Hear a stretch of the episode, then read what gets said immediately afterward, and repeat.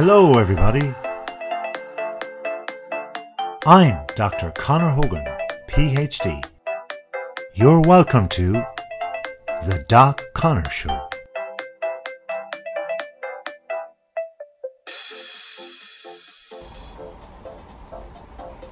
It's a wonderful day, and I hope you're having a fantastic day because we're going to talk about how to stop overthinking everything you do. Just think about it. Well, don't really think about it. Why not just watch and listen and learn about it for now? Because if we're overthinking, we need to cease the thought process for now. Do these several things. One is notice when you're stuck in your head. You see, overthinking can become such, well, such a contagious thing, a habit, in fact. You don't even recognize, perhaps, when you're actually overthinking. You're paying attention maybe to the way you think, so you can become, well, more aware of the problem. Now, there's a point where awareness is wonderful, and then overthinking is just its ugly cousin. You see, when you're replaying things over and over, events, things that have happened, good or bad, in your mind. You're worrying them. You're attaching emotion to them. And these are things that perhaps and more than likely you just cannot control. If they're things that you're doing tomorrow, then you might be planning. That's one thing. But if they're things that went off on a one time event in your life, that you'll never have that event again, you can't change it. So why overthink in the first place? They're not going to be productive thoughts. Another way is to keep the focus on problem solving. So in that last example, that if you have something that you can do tomorrow, something next week, if it's something that is a wonderful thing for you to do, something that you have really prepared for. Let's say, for example, it's your annual review in work, and you have worked long and hard for this opportunity to be assessed, opportunity to be given the chance perhaps to get promotion, then you have earned it. Tomorrow is your big day. It's a time where you can sit down with your bosses, with your managers, with your supervisors, with the owner even, and you can convince them that what you have done is better than what you did the previous year. Tomorrow is the time that you're going to be rewarded. That is a good problem solving way of thinking. If you are going to prove yourself tomorrow, if you're preparing for what you're doing, that means you're planning. You are problem solving for something that can lead you to be productive and be rewarded tomorrow. But in the previous example, if it's a thing that is something that was a once off thing, for example, a friend who's very old and is just has promised you. They're just going to get married once. And you meet somebody from a different country that you'll never meet again. You meet them at that friend's wedding. And you realize you should have said something to them.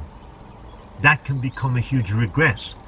And years later you can stop and ponder. And this thought process can lead into that regretful state. And this is where the energy the emotion is attached to the thought, the regretful thought. So we need to distinguish between the problem solving and the actual regretful thought.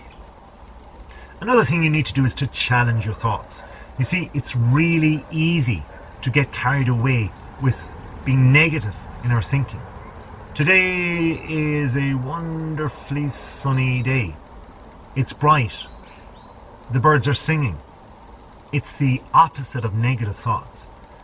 We need to challenge your thoughts, though, even on a fine, nice, sunny day, where you can then compare your thoughts from that day to a negative day, a day when you weren't thinking so brightly after all.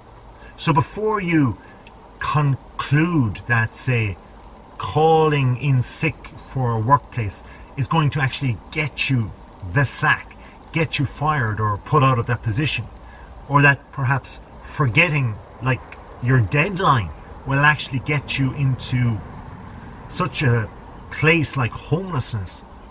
Stop a little and just think of the logic behind your thoughts. Check yourself, challenge your thoughts, be in the moment. You need to also schedule time for reflection. Today is a wonderful day, right here, right now, where I am. As much as I'm giving you this wonderful video, and it is a wonderful video, I'll tell you that, because there's a lot of thoughts, positive production thoughts, gone behind this video. A lot of preparation, because we're talking about a positive thing, how to avoid all these negative thoughts. You need to schedule a time for reflection. If I wasn't doing what I'm doing right now, it would be fantastic to use this moment to reflect upon how I am thinking as a person. By reflecting upon how I'm thinking, I can begin to simply list off my negative thoughts as opposed to my positive thoughts. If I can get those thoughts in line and realize how many, if I just simplify it like that, how many thoughts there are that are negative as opposed to how many thoughts there are in my mind or in my behavior that are positive, then I can clearly compare. So schedule time for reflection. It need only be five minutes of a day. It need only be five minutes once in a week or two. But by scheduling a thought, you can then get that time, those five minutes, for all of your thoughts, even for reflection. The next one is to learn mindfulness skills.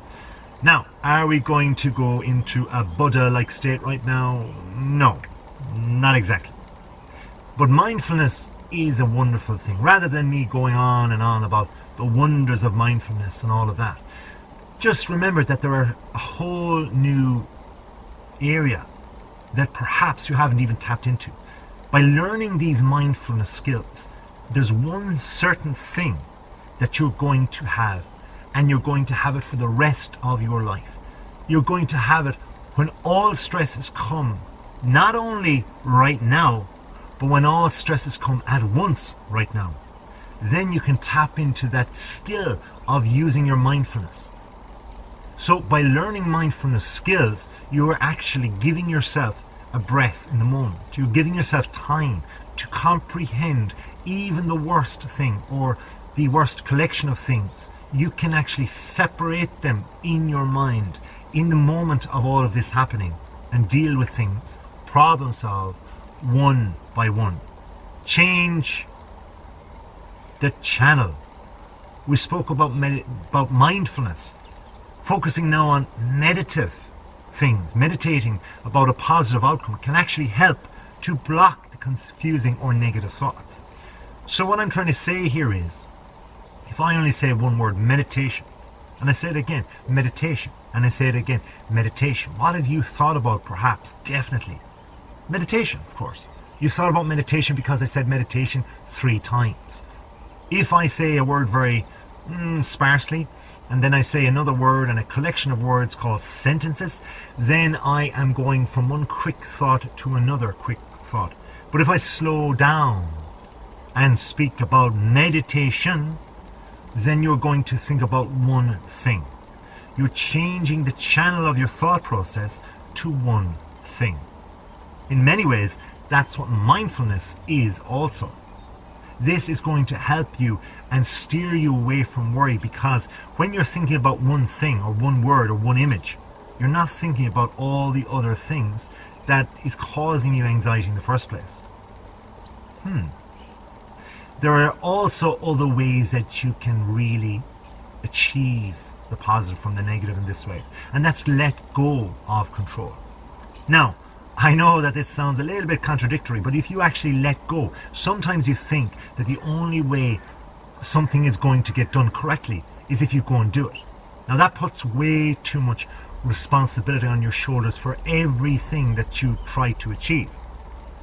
Instead, though, you have to understand that it's just, it's not always needed or required for you to be completely in control. Sometimes you need to just let mistakes happen and just like you're dusting the floor, like you're maybe mopping the floor, or even better, if you're sweeping the floor, sweep it up after the dirt happens. And then just pick it up. Pick up the thoughts, negative, the fragments perhaps, negative, whatever has happened, the dust on the ground, whatever has happened, Pick it up, analyze it a little bit, and then go forward. Then gain your control. Sometimes you just need to let things be. Surround yourself with positive people. This is always a positive thing. Who are positive people though? That's a whole new thought process. Perhaps the person that is positive is positive for right now, this moment.